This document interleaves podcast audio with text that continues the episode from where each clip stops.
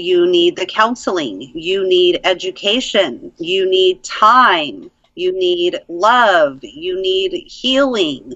There are so many things that you need that coming out of that life. Healing from trafficking, the journey to freedom is lifelong.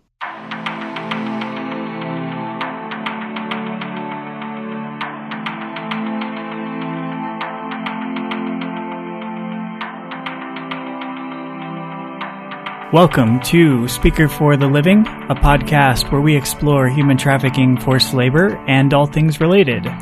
My name is Seth Dare, and today we're going to have an interview. The title of the podcast today is And Life Continues with Wendy Barnes. And I'm going to hand it off to my co-host, J J, to introduce today's guest. All right. Hey, everybody. I hope everyone's doing well out there. I am super excited um, about today's guest. Seth and I have actually been talking about having Wendy on um, for almost a year now, um, ever since I um, heard her speak um, as part of a Safe Harbor initiative that the N G R I work for, SWAN, was fighting for. Wendy is the author of the book And Life Continues, Sex Trafficking and My Journey to Freedom. We've linked it down below where you can find it on Amazon. On Amazon, it's ranked four point eight out of five stars. It's a it's a super well-reviewed book. Uh, Seth and I have both read it, both before today and then again leading up to this podcast. Highly recommend it. But enough about the book. We're going to talk about the person now. So Wendy, and I think you guys will, will all love talking to her because she's super compelling and really well-spoken. But Wendy, and specifically within her book, talks about how starting at around age fifteen, uh, she was trafficked for thirteen years throughout the West Coast, um, all the way from Washington to California. She talks about then how she was viewed, uh, something that Seth and I have talked about in this podcast before, by the legal system as a criminal instead of a victim, even serving a prison sentence actually related to things that happened during her trafficking. And now, though, what Wendy does, which I think is so amazing, is she advocates for other trafficking survivors, in particular, not just as an author, but, you know, as a consultant, as a trainer, um, and as a speaker. And so it's so wonderful to actually hear from a survivor directly about maybe things people in the survivor community need or things that service providers, whether they be, you know, kind of academic researchers like Seth and I or not, what we can do. So welcome, Wendy. Thank you so much for coming. Well, thank you for having me. I appreciate you. Um, appreciate both of you. Oh, well, thank you. And then is there is there anything non, I know we kind of gave sort of your, your professional, like, trafficking related bio, any any fun tidbits about your life do you want to share? I know, so you have three children? Yes, I have three children. Um, well, we just moved back up to Seattle, Washington after a very long time. Uh, my adult daughter and I, we moved back up to Seattle. So we're getting to know Seattle all over again. So we're going to go on the Great Wheel and up into the Space Needle, which they've turned into like a glass bottom. The, the the the bottom part is glass now, so you can see all the way down. So I'm kind of scared about that. But, but yeah, mm-hmm. we're we're having fun up here in Seattle, just trying to rediscover it new. Have you seen the sun since you've been back? It is actually, you know what? It is like eighty-seven degrees here today. And in California, where I've been for the past fourteen years, it's only like sixty-eight degrees. I'm like, I want to go back to California. It's yes, really but is here. There sun? Yes, there is sun. To, you know, there is sun um, this past week. But yeah, the winters here are long and dreary. Yeah, because that's, I mean, like, this is sort of just a side thing. Like, this is kind of a thing that Seth and I try to try to stress, is that this whole, well, human trafficking is this really sort of deep dive into the grossness of, of human life. Like, there are human beings involved. So, like, people who are survivors of human trafficking, like, uh, trafficking isn't their whole lives, you yeah. know? So they have families. They like to play, I don't know, like the ukulele. They're into cats, I don't know, you know. It's just, people have very rich lives outside of this this one particular thing. Oh yeah. Well, I think what we'll do now is we'll kind of go ahead and sort of and sort of jump right into it. Seth, do you want to start off, or? Sure. So you wrote a whole book about it, and it's not a short book, so we're not going to cover the whole book, obviously, in the podcast because we want people to buy the book. Right. But to uh, try to give a sense of what happened and how, how the story started. So at some point in your life, you met Greg. Correct. Well, I always like to start off with the four factors that contributed to me feeling lost, alone, and unloved when I was fifteen years old. You okay. know, I always said, as if it was written on our forehead, foreheads, he knew which girls to target. And, you know, that always like, you know, what, how does he know which girls to target? And for me, um, the first factor was bullying. I was bullied at school for having red hair and freckles. I was bullied at home by my older brother. Um, parental absence. My mom and dad divorced when I was uh, eight years old. My dad moved away, which was really no big deal, but this also left my mom having to work two jobs to keep a roof over our head. So, you know, I literally, I remember I would come home from school around three, three thirty, and I would sit in front of the T V until eight o'clock at night when she would get home. The T V literally was my best friend. Um, third factor was um, poverty. And then uh, fourth factor is child sexual abuse. When I was eleven, my mom did remarry, and I was sexually abused by my stepfather. So you take in those four factors, and, you know, it left me feeling lost, alone, and unloved. But, you know, I always like to stop and think how many kids feel that way for any given reason. Mm-hmm. You know, a person, a child does not have to go through sexual abuse or bullying. It could be anything that could make them feel that way and then leaving them, you know, vulnerable to a trafficker. Now, so I was fifteen when I met Greg, and a lot of people automatically assume, you know, at this point they think, oh, this is an older guy. But no, Greg was sixteen years old at that time. I was introduced to him in the summer between my ninth and tenth grade at school. And the moment I was introduced to him, you know, a, a girl came in and said, you know, hey, Wendy, I want you to meet Greg. Greg, I want you to meet Wendy. Greg turned around. He reached down his hand. He looked me right in the eye and he said, it's a pleasure to meet you, Wendy. And instantly my heart went pity-pat. It was almost, you know, they say love at first sight. That's what I felt. And, but I quickly, you know, surmised that, you know, there's no way that somebody like that would like somebody like me. I could tell he was very popular. He had lots of other um, kids hanging around him. All the other teenagers were there. And, but then when uh, school started, he showed interest in me. He asked for my telephone number. He called me. He was interested in me. He asked me a lot of questions about my life. He asked me, you know, he was interested in who I was at a very core level. And he made me feel special. He made me feel heard. And I think that's the thing is a lot of kids just want to be heard. They just want to feel important somehow in this world. And he gave that to me. And so um, it didn't take long, and I ended up pregnant with his baby. And I don't know, should I keep going on here, or should I? Yeah, no, no, no. You're you're perfect. Okay. Yeah, we we both have Seth and I. Me far more than Seth actually. Is that I'll we sort of ramble, and it's it's mm-hmm. great. Okay. So. Okay. Yeah, but um, on, but on that note, like like that seemed to be something that was different than some of the other stories. Was the fact that you had a child together, mm-hmm. and. Mm-hmm. Like, what were the dynamics of that? Like, was that, did he expect that, do you think? Or, like, this? No, I actually, I, you know, I mean, I was more than happy. I wanted to be pregnant with his baby because I knew that then somebody would love me forever. Mm-hmm. I thought that he would love me forever if I had his baby. Um, and so, and I don't know if at that point, so So I did not know at this point that he was pimping other girls, but he was. See, he brought it to me as, I remember I was about eight months pregnant, um, actually not even eight months, I was seven months pregnant, and he came to my house one night and he had one hundred fifty dollars.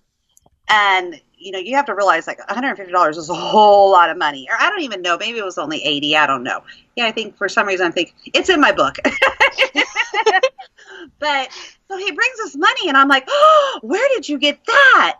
And he tells me, he says, I protect these girls that are out, you know, working the street. They're out, they're prostituting, and they pay me to protect them from the other pimps that are out there. And I was like, girls really do that? It's not just in the movies? And he was like, yeah, the girls really do that. And there's these pimps out there, and they're always messing with them. So they pay me to make sure that, you know, nobody messes with them. And then he even asked me, can I go out there again next fr- Friday night? Do you mind if I go out there and do that again? And I'm like, wow, my knight in shining armor is actually going out there and helping other people. Isn't that so wonderful of him? And he's still not, you know, of legal adult age at this point, right? He's no. not even eighteen yet. No. So, no. So I, yeah, and I think that's one of the most interesting things, I think, at the beginning of your book that – that I think is a sort of a misconception about, about trafficking is people sort of have, I think, like the Law and Order pimp mm-hmm. in their head, um, or or sort of the way that that relationship functions, that, that it's one at the beginning of, of like fear, when it seems like there's there's actually like legitimate feeling obviously yeah, so involved. I think- it, it's it's it's very clear in the book that like you loved him, especially at the beginning. Yeah. And most actually I, I would say I don't want to. I don't want to say bad numbers here, but yeah. of all the trafficking people that I, all the trafficking victim survivors that I know, the majority of them, it was a love relationship. There was a connection. There was a manipulation there. Um, you know, all the girls that Greg had, except for maybe one or two. They all believed, they were all there because they believed that Greg loved them. Pendever, stop it. Sorry. I have to come get the pan, the mayor. Um, yeah, Greg, you know, every single one of the girls that Greg had, except for one or two, believed that Greg loved them and that they would live happily ever after once they do this. Once they go through this, once he makes enough money, that they would end up being the one that gets to grow old together.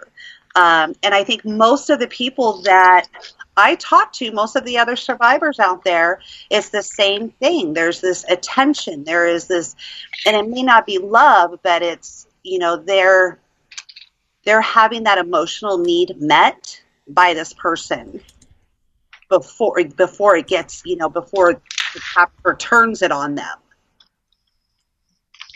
And I and I think that that's so interesting because when we talk about labor trafficking, it's not actually that much of a different story in terms of um, people will, will engage in sort of very, very risky behavior with sort of dangerous people within labor trafficking under the sort of hope that they're going to be the one that the boss fulfills their promises with, or that they're going to be the one that has sort of their dream fulfilled.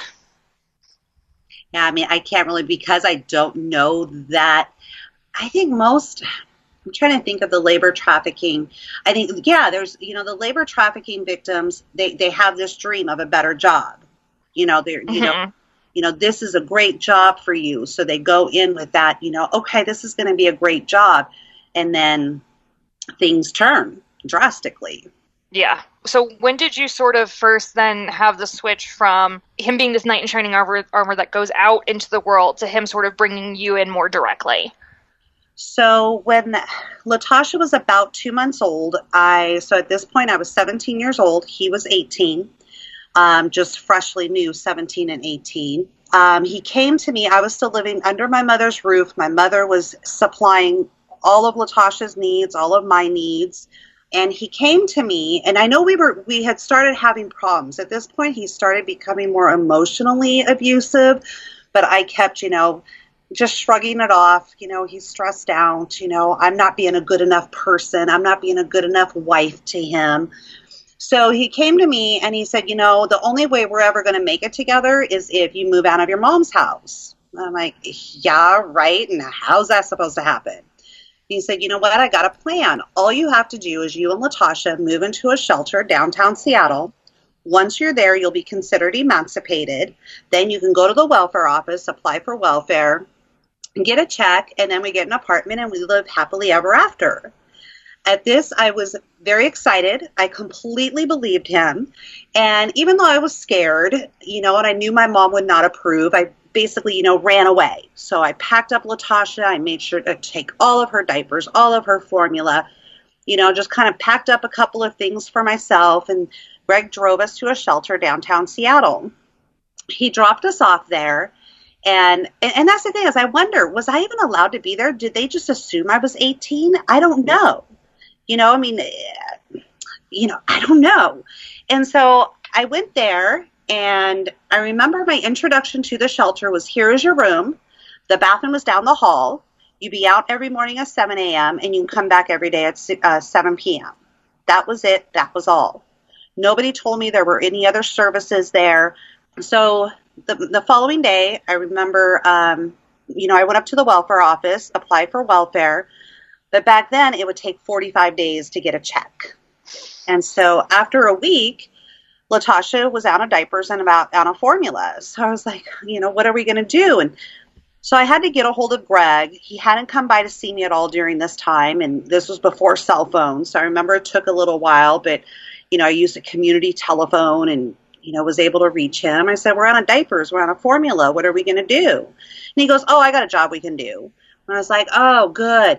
For some reason, I thought we were going to go clean somebody's house. And I believe that maybe he had told me previously that's how he was getting money, was cleaning people's houses. And I thought that, you know, was totally ideal. We could take turns watching Latasha cleaning the house. We get the money for her diapers and formula. He goes, yeah, but you got to love Latasha a lot to do this job. And I was like, oh, man, I bet I know what it is. The city of Seattle had just recently started hiring teenagers to clean the city streets between four and eight o'clock in the morning. So I started wondering, who on earth is going to watch Latasha that early in the morning? He then just goes, you know what, just meet me up on Yesler Avenue. At this, I was really excited. I was like, you know, oh, yeah, I get to go see Greg. So I bundled up Latasha with her wet diaper, and I went walking to go meet him where he was.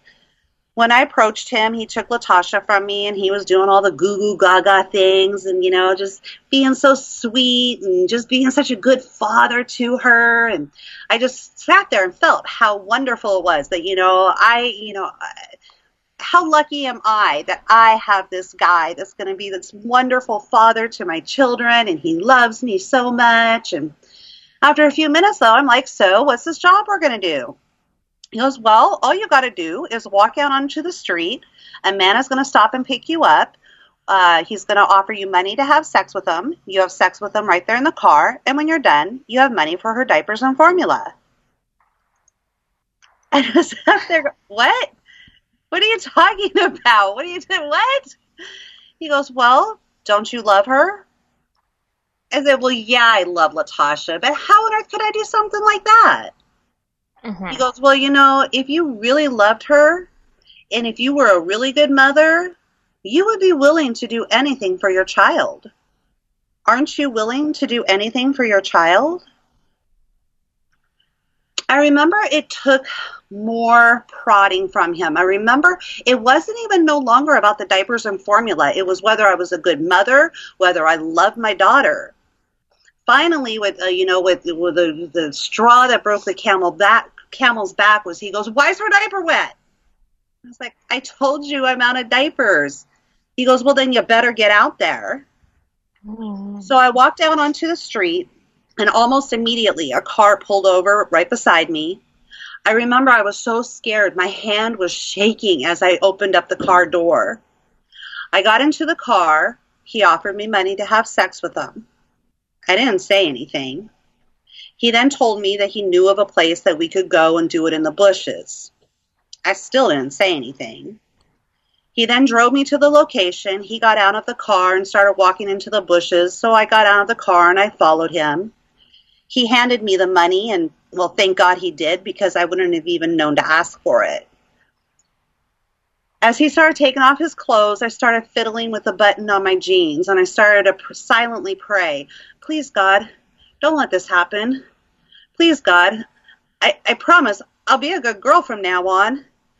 Please, God, just don't let this happen. Get me out of this somehow, some way. I promise I'll go to church every single Sunday. I promise I'll read the Bible every single day. Just don't let this happen.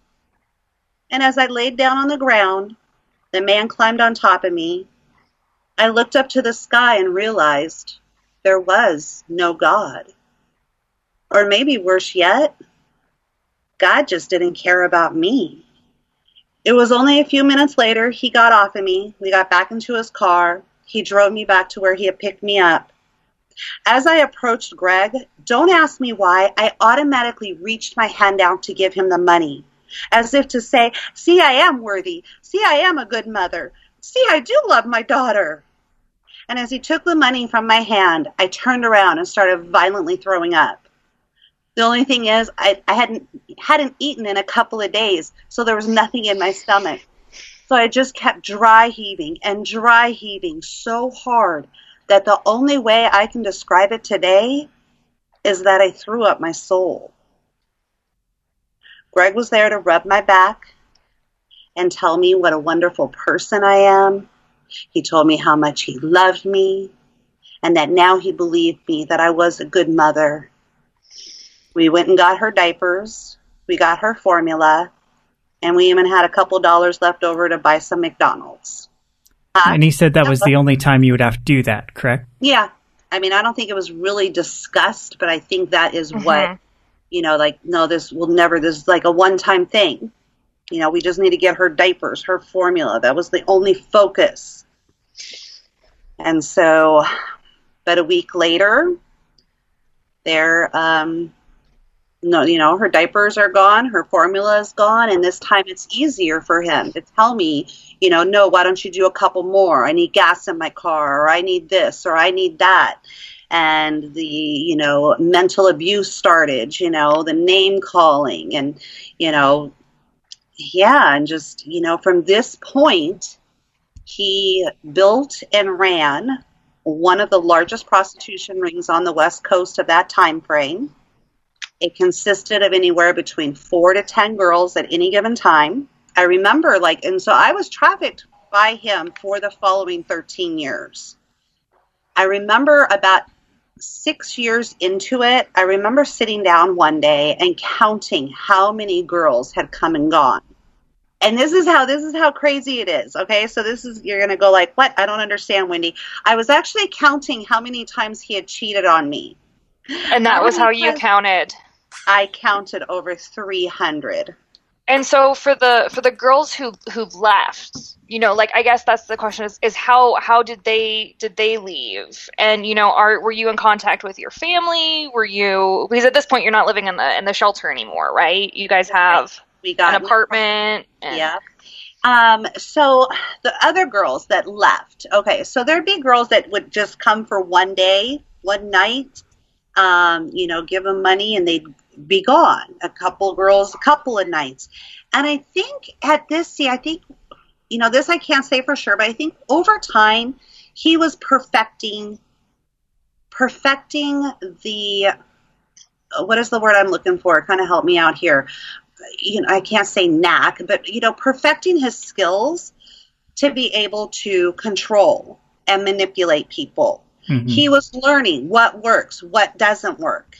It's been proven, it's been shown that the longer a girl is groomed, the longer she will stay in the situation. And I think back to the, that, I use that, and I think back, and like, yeah, like girls that Greg would just go out, he would meet them, and then put them out on the street the same night, they'd be gone. But girls that he would wine and dine for a couple of weeks, they would stay for a couple of weeks, couple of months. Mm-hmm. Girls that he took time with, girls that he spent months and months grooming them, showing them, I love you, I love you, then put them out on the street. Those are the ones that would end up staying the longest. And I guess my, my thing too is, so during this time, were you were you in contact with your family or sort of anyone kind of outside of this world? Because I, that, I mean, that's also a common thing too, is that then the only people you interact with are people who he has control over as well. Yeah, so it kind of depends on which time frame. So, like, right after this, no, I was not allowed to have any contact with my mother. I think she knew where I was at one point, because I remember, like, in October, I remember a pumpkin pie being left on our apartment, outside our little studio apartment door. And my mom was like, you know, she always made pumpkin pies. And I had no idea where this pumpkin pie came from. It wasn't until years and years and years later that she told me, yes, that was her. But yeah, so I didn't have any contact with my mom for a while. But there were times throughout, throughout that thirteen years, there were lots of times that I did have contact with her. Um, you know, I never wanted her to know what was going on. I didn't want her to think how, I didn't want her to know how stupid I was. I didn't want her to think that Greg didn't love me, because then that would make me wrong. I believe that Greg was the only person that could ever love me. I believe that because that's what he told me over and over and over again. And so I had to believe that he loved me, because if he didn't love me, that made me unlovable. Yeah, so I mean, there were times, there were lots of, my mom was always trying to, uh, you know, she was always trying to be more involved, but we would play it off like we're a happy little family. Other times he would, you know, like he would let me and the kids go to her house, but then upon my arrival back to wherever we were staying, back to Greg, he would basically start torturing me. But he would torture me for other things. But basically I would learn, oh, every time I go to my mom's, I come back and all hell breaks loose. Okay, maybe I'll stop going to my mom's. Oh, okay. And I, I mean, at this point too, uh, had you, you guys had had more children together as well. Correct. So three and a half yeah. years after Latasha was born, we had our second child, uh, Gregory. And so then I, I'm sure that that increases it too, because it's it's you've got to provide for them as well. Yeah, yeah. And then plus, because he was such a good, I mean, in a really sick way. So, I mean, the kids believed that he was a good dad. So they, they only saw dad buys him things. Dad, you know, there's fun things. Dad is great and wonderful person. So, like, you know, I remember there were times that I left him and the kids would just go, I want to see daddy, I want to see daddy, I want to see daddy. And and then that's what would get me to go back to him, is I don't want to take his kids away from him. I mean, even though, I mean, the mind manipulation, you it is so strong and so embedded in your brain. It's just, it's really hard to explain. Yeah, well, it's the diminishment of your will, right? Yeah, yeah. So I've always had a really hard time. How do you explain to somebody who has no idea, you know, why would you stay? Wendy, why didn't you go back to the shelter, call your mom, say, Mom, come pick me up. I don't want to do this anymore. And one, I think we need to all understand how powerful words are. You know, words like, your mom really doesn't love you, because if she did, she wouldn't have allowed that man to touch you the way he did. But still, how do you explain this to somebody? And it was about a year ago, I started binge watching the T V show Quantico. So it's a completely fictional show, just mm-hmm. a weekly thing, and it's about uh, people going through F B I school. And one Saturday afternoon, I was in the second season of the show, and I'm binge watching it, and there were three episodes in a row where the agents were being trained on how they could gather enough information out of a person just through regular, everyday conversation. Do you have a pet? What's its name? Where are you from? Where are your parents from? What are your political beliefs? Then once they have this information, they the, the agents are being trained on how they can manipulate that information to make that person do something they would never do on their own, and make them believe that they did it by their own choice. I remember sitting there after the third episode, sitting on the couch, remote control in hand, in complete shock, wondering, when did Greg go to F B I school? This is exactly what Greg would do. And I and I think that's we we actually have a podcast that we did focusing on Seth's research, kind of more broadly on psychological coercion, and it it seems like that's and that's a really hard thing for for service providers, for politicians, when we're trying to explain that, you know, the profile doesn't exactly look the the chains don't have to be physical. They can right. be, but but they don't have to be. And oftentimes, yeah. I think they're stronger when they're not. Yep. It is. It yeah. is. It's it's those psychological. That's what keeps you coming back, you know, and you know, even when you do have the guts to leave, I'm leaving this situation. It's those psychological chains that bring you right on back to believing, okay, I'll never make it out here. My only worth is to be with him. You yeah. know, I mean, it's like for me, it was the uh, my worth was defined by the amount of money I could make in a night. If that was your only worth in life, if the only way that you could have any worth is to go out and sell your body, I can guarantee you now you would. Because mm-hmm. nobody in this world wants to be worthless. Now, one of the things I, re- I realized in studying uh, emotional and verbal abuse is the spectrum of control that, you know, there's control in all facets of society. There could be control at work and, and that, you know, domestic abuse and domestic situations, there, there's plenty of abusive situations there where, where one spouse controls the other spouse. And it's this recurrent thing of there's these incidents of harsh control. And then there's these hopeful moments of giving honey and, and uh, that cyclical process. Yeah. And that in your case, you, you had a bit of both, that you had the extreme control of trafficking in a domestic situation. Right. Yeah. I think a lot of, a lot of trafficking cases, like the type of, we call it the boyfriend or the Romeo, the boyfriend mm-hmm. pimp, the Romeo pimp. It is so intertwined with domestic violence. They look just, they look so much alike. Yeah.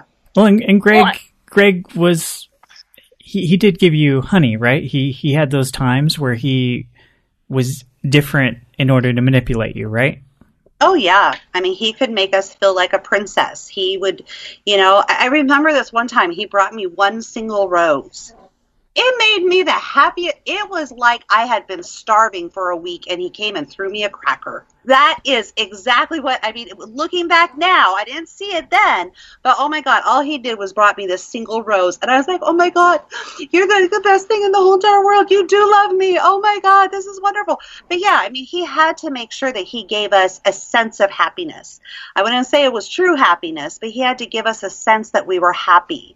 And so, you know, he did. There were times that, you know, we would, you know, go out to the lake and play all day long. Of course, of course we had to go out at night and make money. You know, he would give each of us days off, you know. So, oh, yeah, you don't have to go out. Make those other girls do it. They don't need to do that. And he would do that to the other girl. And it would make me feel, oh, he does love me. See, he doesn't want me doing this, you know. And but the thing is, he would just take turns doing that with the different girls. You know, saying, no, you, you, you, I don't want you out there working the street. I love you. You know, these, all the other girls, they can go out there and do that. I want you home with me, you know, and that would make us just feel so wonderful. But Sarah, a week later, it would change. And I'm sure that that, that you know, you've touched on this very, like a little briefly, but, and then I'm sure that the fact that there are other girls present too, coming in and out, complicates things as well. Um, it, it did. It did. But also it was, you know what, near the end, I'd say probably the last four to five years of it, this is how sad this is, is when he would bring a new girl around, I would literally think, oh, good, I'll have another friend. Mm. I literally thought, okay, it was such a connectiveness between us. I mean, it took me years and years and years to say the word I, because it was we. We worked the street for Greg. We suffered. We got beat. We, uh, you know, went out and made money. We, everything was we, we, we. We were so connected. Um, you know, so yeah, so there was always these secrets, you know, I mean, because each of us believed that, uh, no, in the end, you know, he's going to get rid of everybody else. Um, but near the end, it wasn't even like, I mean, I'd probably say it was like that for the first eight years. And then for the past five years, in the l- later five years, the last five years of it, it was just, you know, no, it was, this is my life. Mm-hmm. This is, I'm, there's no hope. There, there is no more hope. There is no more dreams. There was no more carrot of things will get better and, oh, I won't have to do this anymore. By that time, I had just accepted, this is my life. This is my only worth. Things are never going to get better, but there's no way I can stop it. There's nothing I can do to, you know, there's no way of, of, of escaping this. And then, so I guess what that what that question then leads into is is then then what did happen? Because obviously things did change. So maybe what what kind of started that that sort of catalyst? Well, the police. So in the end, so the police were tipped off what was happening, and I remember I was it was about two o'clock in the afternoon. I remember I was at the stove. I was making Kraft macaroni and cheese. Greg was in the living room with our newest son, who was just two weeks old, and because I had just had another child with him. There was a new girl in the bedroom. She was fourteen years old. He, she had been around for about six months, but he hadn't turned around yet. He was still grooming her. Um, the other girls were like, they had been disappearing. We didn't really know what was going on. A couple of them we knew were in jail, but other ones were just disappearing. We just thought something's weird, something's odd. And and I remember I was making the macaroni and cheese for that, um, because I knew that Latasha and Gregory would be getting home from school soon. And all of a sudden, I looked over to the side, and I saw the entire SWAT team running towards our house. Now, you have to realize it is, we are trained. It is beaten into us what to do if the police ever come for Greg. You protect him with your life. You get him out the back window. You get him out the back door. You stand in front of the door and take the bullet if you have to. This is ingrained in us so deep. We know what to do. It is almost like reflex. But I don't know, just something wasn't going right that day because I remember looking out, seeing the SWAT team, and my eyes locked with one of the police officers. And I just remember it had been so long since somebody had looked me in the eye. And I remember he motioned, he motioned with his hand to open the front door. So I walked over to the front door, I opened it up, I swung it open, I said, Greg, the police are here for you. So the police came in, they took him down, they took him down to the station, but then they walked over to me. It was like, we're going to have to take you down and ask you some questions. And I was like, okay. So they took me down to the police station. You know, they handcuffed me and everything else and left me in this room for what felt like five hours, still handcuffed. When they finally got me, Um, they took me into a little room, set me at this table, and then two male police officers came and sat down on the other end of the table. They started asking me questions, and the only thing I could think of is how bad I'm going to get beat tonight if I talk to these people. I could not comprehend that Greg was in jail. I could not comprehend that they would have enough evidence against him. I mean, there's no way. I, I, I know that there, you know, at least ten of the girls are going to say Greg would never do something like that. There's no way I can say that he's doing these things. And so I did what Greg always told me to do if ever in that situation. And that was put your eyes to the ground and don't say a word. So I remember they continued to ask me questions. And at one point, they asked me, do you want an attorney? And for some reason, I thought an attorney was female. A, a, an attorney was a girl. So, you know what? Maybe if she came in here, if they asked the questions, then I could whisper the answer into her ear, and then she could tell them. Now, just stop for a moment and think, what is my emotional age at that? At mm-hmm. that time, to sit here and think that I'm going to whisper into this attorney's ear. But the thing is, that's not how police work. When you say you want an attorney, um, they shut it down. They said, fine, you are going to be charged with everything he is being charged with. I was charged with um, I believe it was thirteen counts of promoting prostitution, thirteen counts of compelling prostitution, a couple of counts of conspiracy to promote and compel prostitution. My bail was three million dollars. They took me to the county jail where I sat there and I waited. I waited for Greg to tell them the truth. Because Greg's not going to let me go to prison, is he? I have three children with him. He loves me, right? He's not going to let me go to prison. But after five months of sitting in the county jail and waiting and waiting and waiting, I finally um, took a plea deal to uh, plead guilty to two counts of promoting prostitution, and I received twenty-three month sentence. So and I, at any... Sorry, not to, not to cut you off, but at, at any point when you were being held, did anyone come to talk to you from, you know, that we think you might be a victim to, or, nope, you know, um, or a, any sort of services? Nope, none. And because that's reading the book, I, there's there's a number of times where I wonder if they had just sent in sort of a, a social worker or just a female officer or or someone. Right? Right? If if that would have changed things so dramatically for yeah, you. I think, you know, and, and that is a possibility. You know, I can't say for sure. Yeah. But I know that something, and the thing is, is that, you know, so when I told my attorney, my mom always told me, Wendy, you always tell your attorney the truth. You tell them the whole entire truth. They are there to protect you. So you tell them the truth if ever you, anything happens.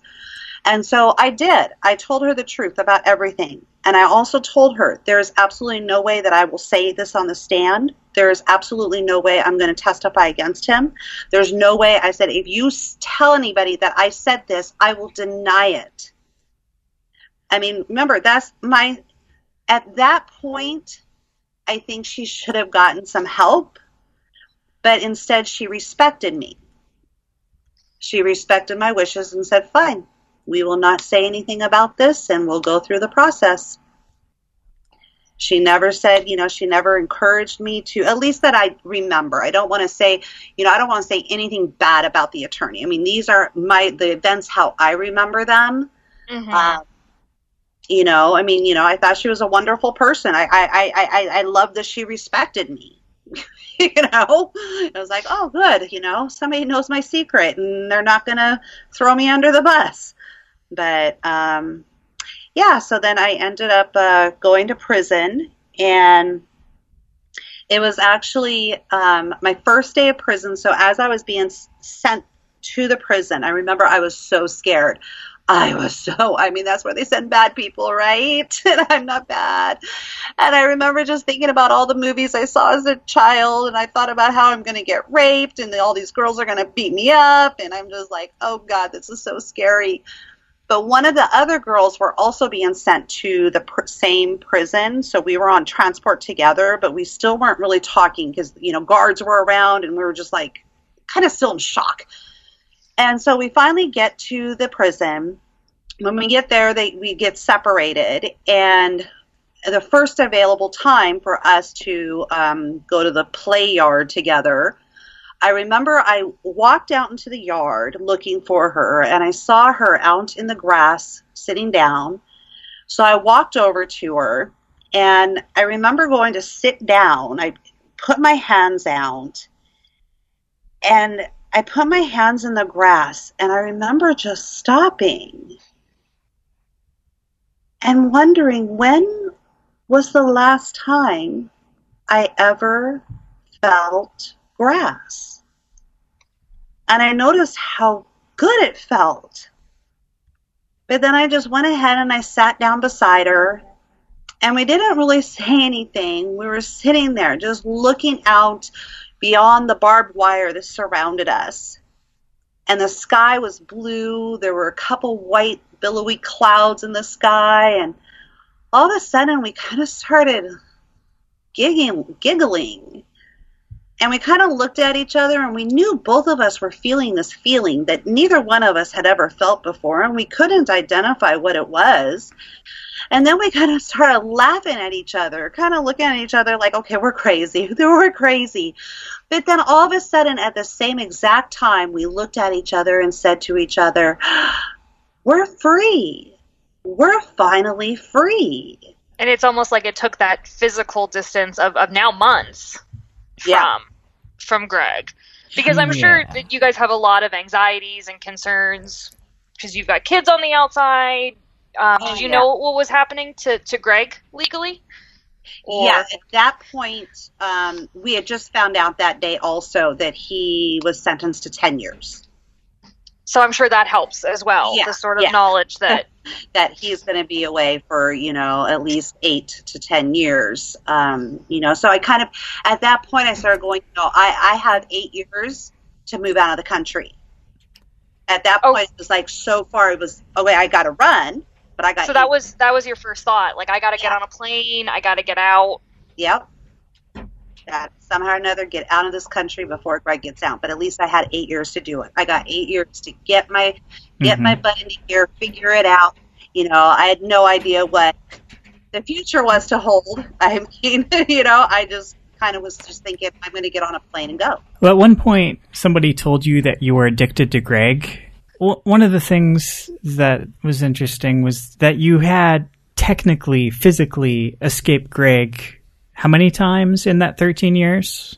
At least, I want to say, five to eight, if not more. And uh, what were the longest times that you were away from him, approximately? I think one time I had stayed away from him for about six months, six to eight months, I'd say.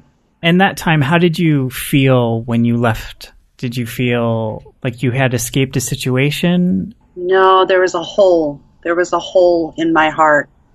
There was the, the hole was Greg and the other girls. There, yeah, you know, I mean, it was. There was this, this addiction.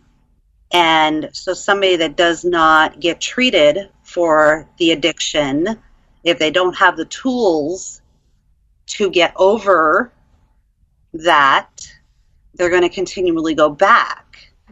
And I think that's what, there was this hole in my heart. And I felt like, I mean, and the brainwashing kept going during that time. I mean, it was still his words in my head. I'm never going to get anything right. Nobody will ever, nobody's going to ever love me. You know, I can't do anything right. Everything I touch, I destroy, you know. And so there was no, you know, I don't think I could really process what was happening at that time. But nobody else was there to help me process it either. And so that was one thing that was different uh, after you were arrested? I think one thing that was, yes, so there was a couple different things. One, the timeout. Being in prison was actually really, really good for me. I needed that safety. I needed that timeout from life. Second, when I was released from prison, Um, I had a parole officer, my very first parole officer that I had for the first year. Um, he actually cared about me. He actually took interest in what I was doing with my life. Um, he gave me the support and the attention that I needed. Also, there were some, I got into a kind of like a halfway house. It, it was not a typical halfway house. It's kind of hard to explain. But there, there were three correction counselors that were basically on site from eight to five every single day, Monday through Friday. So anytime I had, you know, I went through an emotional roller coaster, there was always somebody that I could go to and go talk to. There was a lot of guidance, a lot of support, and it was a long-term program. That program, I think, was three to four years. Um, unfortunately, because of funding cuts, that program doesn't exist anymore. And honestly, I don't know if, if it, I think, you know, it took a lot for me to get to where I am today. So I don't want to say it was one thing or another thing. It was this, it was my mom, it was this. But I think, you know, I needed that caring parole officer. I needed those correction counselors that were there to support me and care about me. I needed my family. I needed my connection with my children. Um, you know, I needed that realization of, wow, I, Greg didn't love me. I know that was a really, really hard one to come to the realization finally that Greg didn't love me. That it took a long time, because when I would, whenever I would come to the point of going, oh my God, he didn't love me, I would get so, well, then I'm unlovable. And I, I would just crash. And so I had to have that support. I had to know that I was loved by others. I had to know that I loved myself enough to come to that realization that, oh, Greg didn't love me. Well, there's been multiple stories that we've heard, uh, both domestically and internationally, of people who go in and they do a raid, and uh, it, you know, can be a mix of people who are in it for various reasons, but and that sometimes people go back, and uh, part of that is not recognizing that just separating somebody physically from an environment is not sufficient to deal with the, the trauma, the, the ongoing traumatic experience of trafficking. Yeah, there there has to be there has to be a uh, what do they call it? Um, round. Um, there's a word I'm looking for. You know, where they surround you with the support that you need. You know, you need the counseling, you need education, you need time, you need love, you need healing. Um, there are so many things that you need that coming out of that life. And the thing is, is that you're so, I say, healing from trafficking, the journey to freedom is lifelong, is lifelong, literally. I mean, yes, it gets easier and better, but I mean, there's still things that have happened like in the past three years that have devastated me, you know, so much. And it's just like, and it is these little tiny things that would not devastate somebody else. But it's like a trigger for me for some reason, for, for whatever reason, that event, you know, that person looking at me sideways triggered something in me, which, you know, put me out of work calling out sick for a week, you know, whereas anybody else would have been like, okay, whatever, you know. And so there's just so much support that's needed. And I think, you know, getting somebody to that point of being self-sufficient is, you know, really, um, it needs to happen. You know, but more people, we see here, once you have a criminal record, people don't want to rent to you. They don't want to hire you. You know, they end up in, you know, and then it's, it's like, okay, why not? I, I might as well go back. What what what am I worthy for? Well, and that actually takes me directly to, to the next question I had for you, which is, you know, again, something that we've talked about um, for our podcast listeners. We um, did some on the work of Monica Peterson, um, which was focused on sort of, in particular, this idea of we save women, particularly from, from sex trafficking, but what do we save them to? Where where do they have to go after? And sort of, so what happens when you get out of jail? Yeah. Where, now that you do have this criminal record from events related to you being a trafficking victim, what, what happens to you and sort of your options? At that point, it's very, very, very limited. And I have total respect, and I totally understand why some people choose to go back. I get it. I get it. What is, I mean, that's the thing, is something in society has to change. You want to say, oh yeah, come on over here. But one, I, you, you don't want to be, um, uh, what do you call it? Uh, a hindrance on other people. What, mm-hmm. am I going to live in a safe house for the next ten years until my record falls off? You know, I mean, it's like, I want to know that I am capable of taking care of myself and that I am a contributing person of, to our society. You know, our society is better off because of me, you know, whether it's working, you know, in McDonald's or whatever. I mean, I hopefully, you know, I mean, that's the thing is, you know, when it's a choice of, you know, oh, go to McDonald's and work, or I can go make a whole bunch of money and maybe I can keep it in my own pocket, you know, well, and I, so... It, it, and, it's difficult. And that's one of the things that, that I've heard you talk about, sort of the, the problems you had specifically with, with, with finding work and like renting an apartment mm. and, and getting custody of your children and, and things of that nature. Yeah, well, that's with, where we should clarify that uh, Wendy was charged with promoting prostitution, which was a sex crime, and therefore had to register as a sex offender. And uh, maybe before getting back to Wendy, J J, you could reiterate the advocacy that you've done on this topic? Yeah, so um, one of the things that the um, advocacy group I work for, SWAN, was, was trying to do is that a similar law was up in Colorado that would place um, people, even if they if they had proven that they um, had been arrested for crimes related to them being trafficked themselves, they could be placed on the sex offender registry. Um, the the uh, the sort of party line that we were hearing from a lot of the politicians was, well, you can always just get taken off the sex offender registry. It's not that hard. No, it's not. Which is which is not true at all. It's not. Which is not true. Which is not true at all. And so we were very. I'm I'm very firmly against victims uh, being placed on a registry along with their victimizers. Yeah. Uh, that it's not. It's not. It, survivors shouldn't be on a registry list. Yeah. Uh, yeah. Because of crimes that they were forced to commit or forced to be complicit in um, while being trafficked. But this is this is a thing I don't think people quite realize when we talk about, maybe especially in the U S, the sex offender registry. Yeah. Um, the sort of wide variety of people who can actually end up on yeah. the sex offender registry. I think there's this belief that it's rapists and pedophiles and that's it. Yeah. Uh, as as opposed to sort of actually this this very wide net that can, can be thrown out um, for who gets on the registry, and then to get off the registry is is exceptionally difficult. Yeah, it doesn't. I, I don't know of anybody that's been able to get off of it. I mean, yes, I got off of it. I still don't know how. I'm still mm-hmm. not sure what happened, and we're not gonna. I, I won't go into that.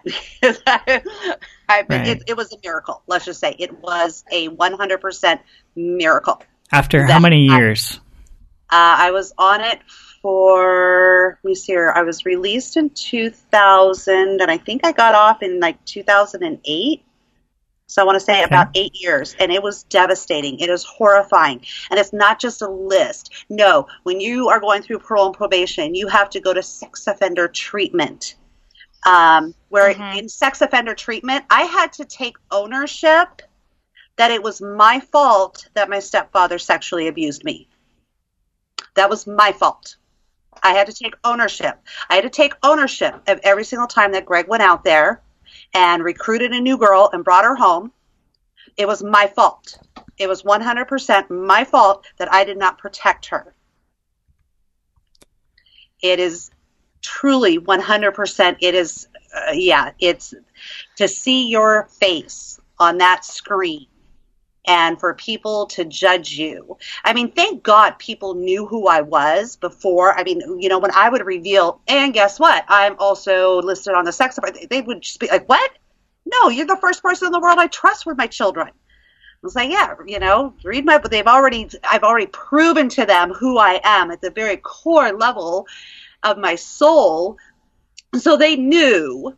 They were like, yeah, something's not right here, you know. But the thing is is that for somebody that doesn't know me and just looks up, oh, look at her, you know, it it's truly devastating. And you and you had to pay for those classes as well too, right? That there's a um did I I can't remember. I think most people do. I think for me, I mean, I think that yeah for me it was like on a sliding scale because mm-hmm. yeah, it was a sliding scale fee that they had me on, but yeah, but you have to pay for them and stuff. And that was one of the difficulties of getting back with your children was the sex offender registry, right? Yeah. Yeah, it was being labeled as a sex offender that, I mean, yeah, I mean, you, you'll have to read the book, but I there were so many times, every single time my parole officer changed. You know, like my parole officer, you know, that first one I told you about, he was like, you go see your kids as much as you want. Just let me know if you leave the state. You're good. I'm, you know, I see what you're about. Um, you know, I even had to, I had to go through a full disclosure polygraph test for four years. So I had to go through four, a full disclosure polygraph test. I don't know if you know what that means, but that means you basically have to confess to anything that you have ever done sexually in any way, shape, or form, even thoughts that have gone through your head. And so I passed all of them, showing that I never, that the closest thing that I ever did was, I remember one time Greg had sex with me and one of the other girls, and I was over eighteen and she was under eighteen. Like, and so we were all three in the bed. But I didn't touch her. She didn't touch me. It was Greg was having sex with both of us. But the thing is, I mean, but also, I mean, you know, but not to minimize. Let me see here. I was driving fourteen-year-old yeah. girls. I was driving fourteen-year-old girls to go turn tricks. And it's like, me, I was like, yeah, Greg told me to. Greg, Greg said, get in the car and drive. So we'd go, we'd go turn tricks. Whoever the tricks wanted, that's who we would, you know, whether it was me or the other girl or whatever. So I don't want to minimize what I did in any way. Yeah, so then, like, the next parole officer came in. He looked at me and said, you're a sex offender. No, you can't have contact with your kids. And I had already made plans to go visit them. He he wouldn't even let me call them to tell them I can't make it to our visit. He said, if you have any contact with children. And then he goes, wait a minute, where, what do you do with your life? And I said, I'm, I'm, I go to community college. He goes, how do you know that there's not a seventeen-year-old in your one of your classes? And I was like, well, I don't know. I was like, are you telling me I can't go to college? And he says, all I'm saying is that if you are in the vicinity of a seventeen-year-old, I will put you back in prison. Which is infuriating when just, just reading it and, like, you're trying to get your life together. Yeah. Yeah. And then the same thing happened. Then he finally realized who I was. He got to know me. He was like, oh, yeah, you go ahead. Go see your kids. Then guess what happens? He leaves. I get a new parole officer who, again, tells me, nope, you cannot have any, any contact with your children whatsoever at all. I was like, oh, my God, I have to go through this again. And also as a point of qualification from, from having read your book, like on one hand, you're assisting Greg as somebody who's also being trafficked in driving the girls around, but you also looked out for the girls, correct? Yeah, I mean, that's the thing is this is this is what's so weird. And even today, because I understand how other people see it, but this is what basically... Like, I remember this one time, one of the girls, I know today she was she was only fourteen years old. I thought she was fifteen or sixteen. Still, what's the freaking difference? Come on. But, and I remember she was crying and she didn't want to go out on the street and work. She was like, please, Wendy, I don't want to go out there. I don't want to go out there. And so I was like, well, you know, and I knew she was going to have to go make money. Greg was making her go. She had to go make money. So I was like, okay, well, why don't I just, I'll, I'll hook you up with one of my regulars and you guys can do it in my house. That way, you know, this guy is good. He's not going to hurt you in any way. He'll pay you good money. So here, I'm seriously, I'm this, no, I'm being the nice person. I mean, isn't this how sick this is? This is like, I'm seriously thinking I'm, I'm being, I don't want her being out on the street.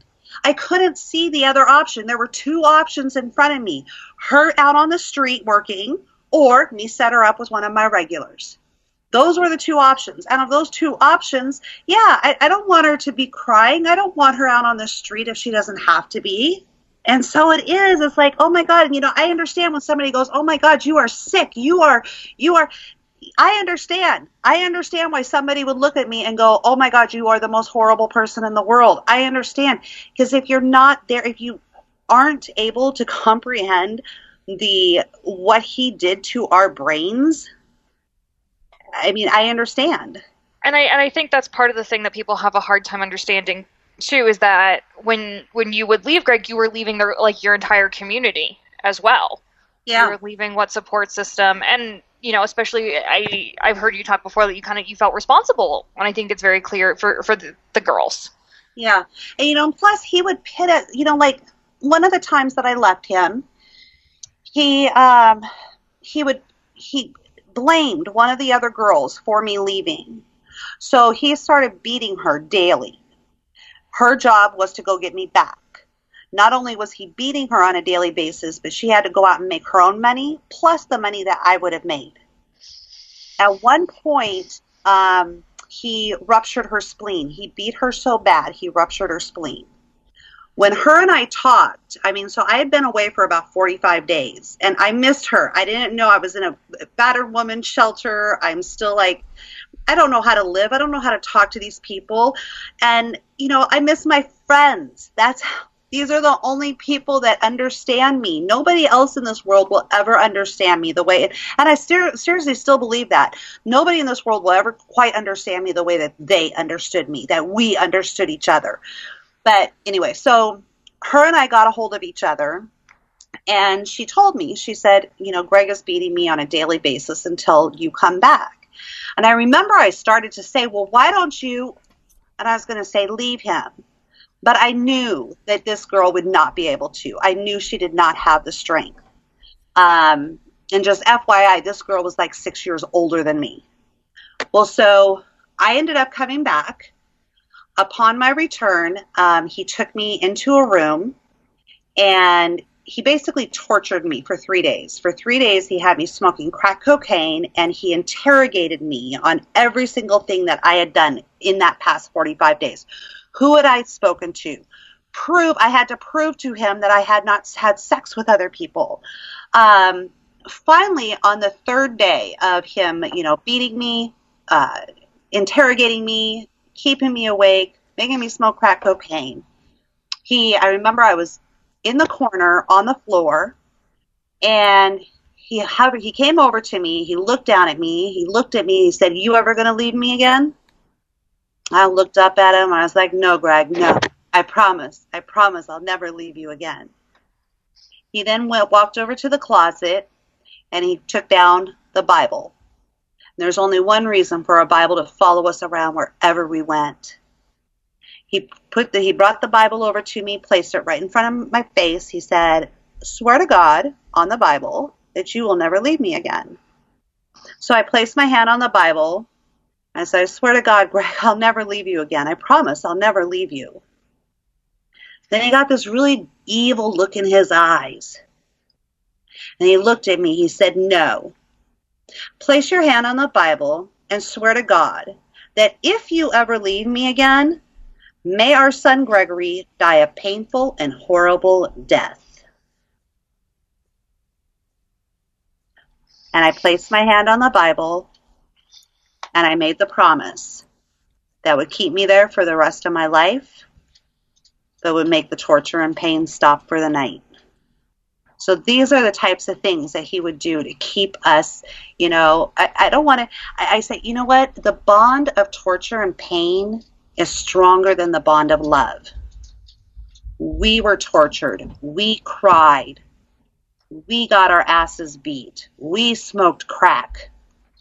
Everything was we, and it, yeah.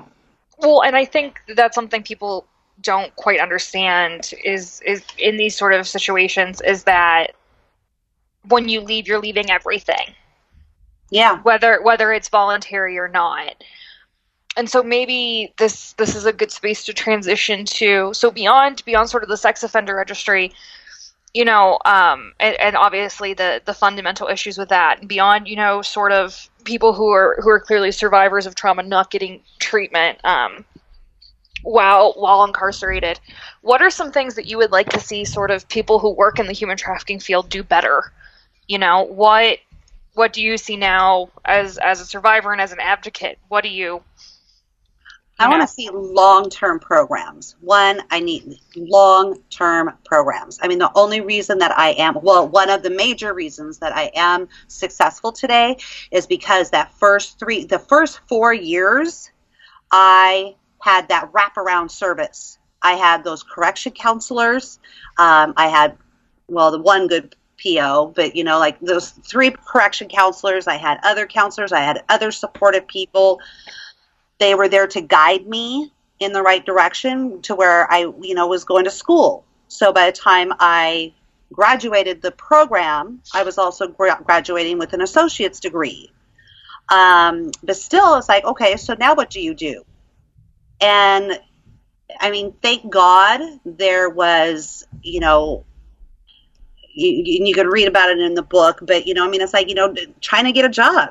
Trying to get a job with a criminal record is extremely, extremely difficult. Thank God for this woman who was willing to give me a chance, who saw through everything in my life, and she gave me basically my first real job to where, you know, I could learn skills. I could learn office skills.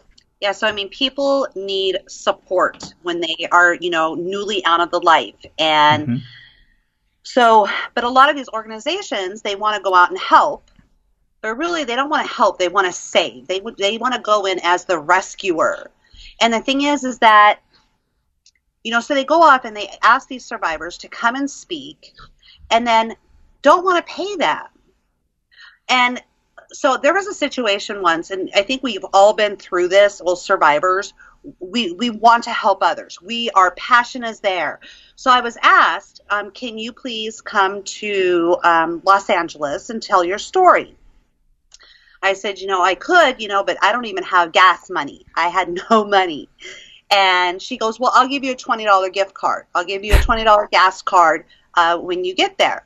And I said, okay, I'm more than willing to. I, I, I want to help. I want people to do good. So I went to this event, and I, I had never been to an event where people, it was like um, suits and gowns, like ball type stuff. There was, I remember this was the first time I had ever seen a secret auction. I had no idea what that was. I remember being, there were diamonds and there was tickets to all these, you know, operas and things. And, and I remember, you know, I got up, I spoke, and I spoke probably for a good forty-five minutes telling my whole entire story. And people afterwards were coming up and handing her checks.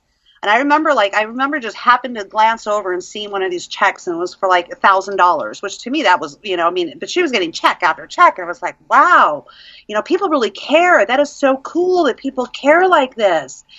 Then as people were started to leave, she would hand everybody a bottle of wine. She goes, thank you so much for coming. Here's your bottle of wine.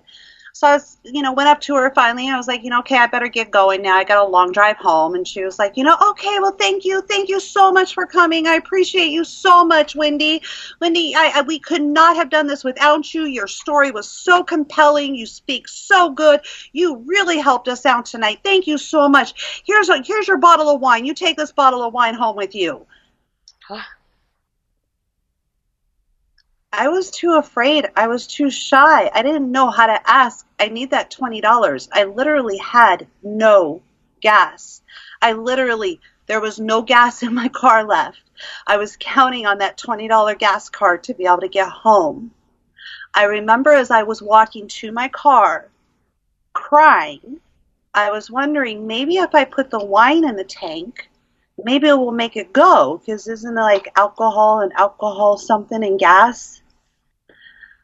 I went, I drove to the nearest gas station, and this was the first time I learned all about that. Your bank will actually let you charge on it and put your bank into negative and then charge you a thirty-five dollar fine. So I had no idea. So I, you know, I went and I put like ten bucks into my tank just to get home. And I was th- so thankful. I was like, oh my God, it went through. Oh, it went through. Thank God. But then I ended up with a thirty-five dollar overdraft fee. So, and I, I hear these stories a lot. I hear these stories a lot, and it's, it's sad. You know, I understand that there's a lot of organizations that don't have money, but you know what? That person, if you want to help, that person you're asking to help you needs help themselves. They need help. They're not going to tell you that they have a overdue, overdue electricity bill. They're not going to tell you that they're going home to top ramen. Yeah, when they fundraise and make money off of you and then don't compensate you, that's not okay. Yeah, yeah. So it's, it, it is, it's, it's sad what's happening out there. It's like, you know what, just remember the person that you're asking to come and help you raise money, that person there needs help, and you could be a blessing to them. Because let me turn it around. You know what? There's a lot of organizations that have helped me. Let me, let me turn this around, because there's a lot of organizations that have never asked me to come and speak, but they have helped me when I needed help. There are people, there are individual people. This is a good one. To, this is a good one to share. You know what? There was this time, there was a girl. Girl, she was in desperate need of help. She didn't have anything. She was, you know, coming, getting out of a trafficking experience. She reached out to me. I called organization after organization after organization. Please, we need help for her. We need her place to stay. Can you help her with, you know, a, a food card, anything? Can you help? Every every single organization said, sorry, we can't help you, but we'll, you know, we'll give you telephone numbers. We'll give you more telephone numbers. I sat there. I called everybody I knew. Nobody helped. But you know what? When I told my coworkers that I was working with, I said, there's this girl. She needs help. You know what? Within an hour, we had raised one hundred eighty dollars for her. So there are really, there are organizations that do help. Let me, you know, let me, you know, just yeah. There's ones that don't, and there's one that do, and it's like, so the thank you to the people who, who are willing to help other people that are struggling. You know, they're not out there to rescue somebody. I'm not out here to rescue somebody. I'm willing to give a helping hand to somebody. And it's to those organizations and to those people that I have profound thanks and gratitude and just, you know, thank God for them. Thank God for them. And then so what prompted you sort of sort of along those lines, what prompted you to actually sort of write and, and publish the book? You know what? Okay, so while I was in prison, um, during that one-year drug and because you guys read it, so during that one-year yeah. drug and alcohol treatment program, they um, we we had to sit down and share our story with each other. And I remember my story came out. To, I, I wrote out like forty pages, you know, all by hand with a pencil, you know, a little tiny pants pencil, and I held on to that. And just over the years, I think at first, you know, like. I would share my story with somebody. They'd say, you need to write a book. I'd be like, okay, yeah. And I would think, you know, okay, yeah, I can write a book. This could be my livelihood, you know, so, you know, I can make extra money. And so I would write and I would write and I would write, but then I would either get overwhelmed or I, I, those old voices, you know, I don't know anything about editing. I don't know anything about publishing a book. This ain't going to go anywhere. I'd put it away. Then for a couple more years, you know, I, you know, again, somebody would say, you need to write a book. And so I do the same thing again. I get inspired and I go, okay, I'm going to do this. You know, I'd write and I'd write and I'd write. It was actually about, um, I want to say, I'm kind of guessing here, about three years ago, somebody asked me to speak. I remember I was getting up. They were introducing me to come and speak. And so it had to have been more than three years ago because my book's been published for four. So about three years prior to my book being published, somebody had asked me to come and speak for their organization. The person was introducing me. I am, I, I had such stage fright. I was literally, my heart was pounding out of my chest. My hands were shaking. There was sweat dripping down my face. And I thought, this cannot physically be good for me. This, I, I and I continually was doing this. You know, I'd get up and I'd go speak and my heart would pound. And I said, this cannot be physically good for a human body. And I remember as I got up on stage, I made the determination, I am writing my freaking book so I will never have to speak again. so, um, so yeah, so at that point I started writing and writing and really looking for an editor, finding somebody who's going to help me put this together. At this point, I probably had about eight hundred pages of emotional throw up. I literally had eight hundred pages of stories and emotional throw up. Who's going to help me? And it was through a Facebook, well, it was through my mother's friend, was a friend of, a, you know, friend of a friend of a, you know, Facebook world and everything. And we connected. She read what I had. I said, I have no money to pay you. Will you help me? And she read what I had and she says, this has to get out there. Wendy, I'm willing to help you. And so we started working on it. We had been working on it for about a year. When I went to the doctor's one day, just a regular old doctor's appointment, you know, and my yearly checkup, and they find out, um, oh, Wendy, by the way, you have uterine cancer. And I was like, huh? And they said, oh, but, you know, this, this, this it's, you know, they, I remember the doctor saying, if I had to have cancer, this is the cancer I would uh, have because all they do is they just take out your uterus and you're good to go.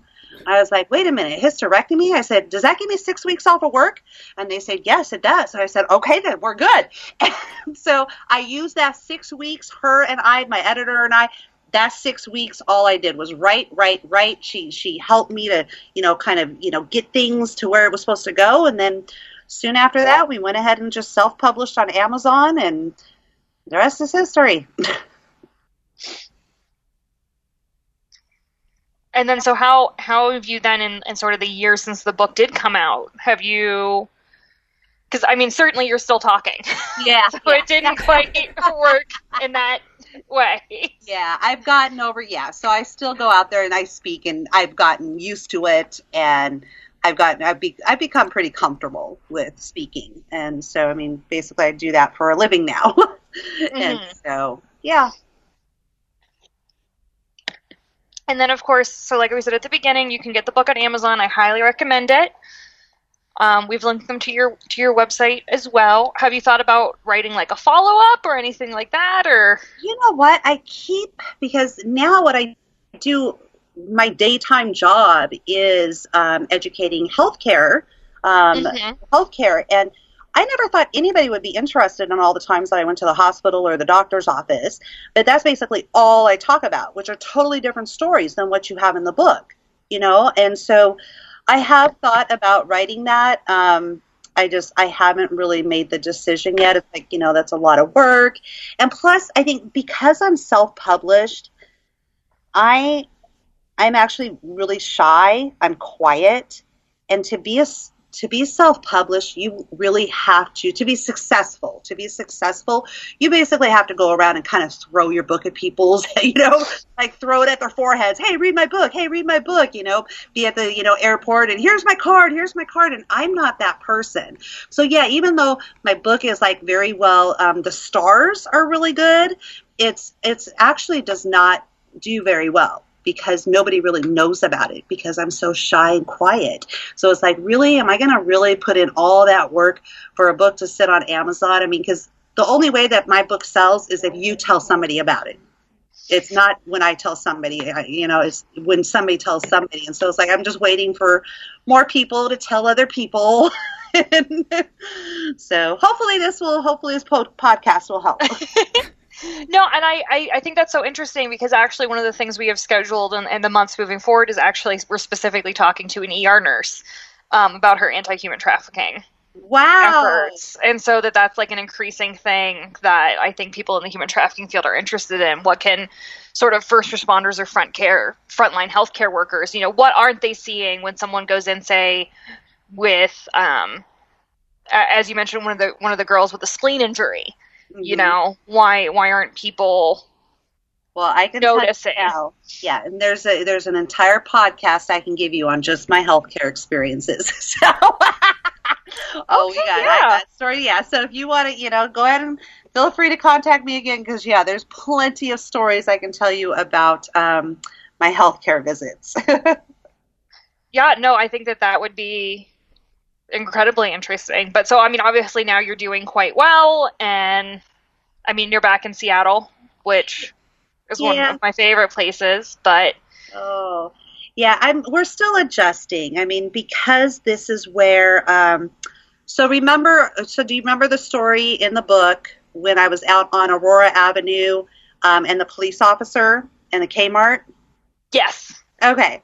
So that Kmart is now PetSmart, which we go get our dog food and, you know, from there and, you know, we have our doc, you know, so we go there a lot because it's a PetSmart, but it's like, yeah, so it's really hard though, because every single time I drive up there, I'm very close to where there's all these little memories. It's like, yeah, I remember that church over there and turning a trick in that parking lot. And, oh, I remember over there. I remember Greg dropping me off there. And so there's a lot of, it, it's really, it's like a bittersweet. I'm trying to learn the new Seattle. I'm trying because Seattle's changed a lot. It's changed so much that I'm trying to come to it as, okay, this is a brand new city. This is a brand new city, brand new area, brand new things to do. Let's go look and see what Seattle has to offer me. Um, but honestly, I think I, I want to go back to California and live. I really, oh, really? I really enjoyed. If I win the lottery, I'm moving back to Orange County. All right. So I think, Seth, do you have any final sort of wrap-up questions? Or no, I think that covers it. Uh, thank you for coming on to the show and for sharing some of your story. And we encourage everyone to read Wendy's book. It's uh, it's it's a hard read, and uh, I appreciate, Wendy, uh, just what you're able to dive into. I, I can imagine just a lot of hard stuff to write down. And then talk about again and yeah. and bring back up. And so we, we appreciate it so much, you coming on and, and talking. And yeah, I cannot stress how, how good the book is. I think everyone should should read it. And we have so few survivor-based stories out there as yeah. well. Yeah. That that's that's a real, I think, problem within our community. So yeah. to have to have these out there now is great. Yeah, there's um just to, you know, I don't know if you want to add this on, but uh, another yeah. really great book is um, Barbara Amaya's Nobody Girl, Nobody's Girl, Nobody's Girl by Barbara Amaya. It's a really good one. Um, there's Cry Purple by Christine McDonald. I'm trying to think of. Yeah, we'll just mention those two, and yeah, but there are there are a few books out there. But um, Barbara's is amazing. It's read Barbara's book; you'll love that one. Okay, and I'll make sure that we link that then mm-hmm. as well in the description so people can visit it. It's actually it's recommended. Um, people who bought your book oh, should also get that one. The algorithm's so working. It, yeah. yeah. So. All right. Well, guys, it was really wonderful speaking to both of you, and I really appreciate that you are shining light on this subject because, you know, I know it, it, it's it's a dreary subject, so make sure you both are taking care of you today because golly knows if, you know, something I said, may, you guys might be traumatized now. so. No, we, we, we, we do okay, but it's, I mean, but that's sort of also, I think that that's a big fear that sort of we have, like, you know, as a researcher who I do direct interviews with people, and so it was always this fear, you know, am I helping or hurting by asking people to tell stories yeah. again, you know, or or for the first time. Yeah, I know for me, it does not, I don't know if it's weird or what, I don't know, it seriously, it does not faze me at all. It does not faze me. I love I can't say I love talking about it, but yeah, I actually, I do. I mean, because I feel like there's a value in it. I feel like, you know, I mean, it's almost like a, every time I tell my story, it's almost a big F you to Greg, you know? So I, I, I, I don't know. Yeah. I, I love it. Well, we're, we were certainly so glad to, to have you here. So thank you so much. And we would love to have you back. So yeah, well, definitely. Anytime. Time. All right. Well, you guys have a wonderful evening. All right. Thank you Thanks, so much. Wendy. You're welcome. Bye. Bye-bye. Bye. Bye.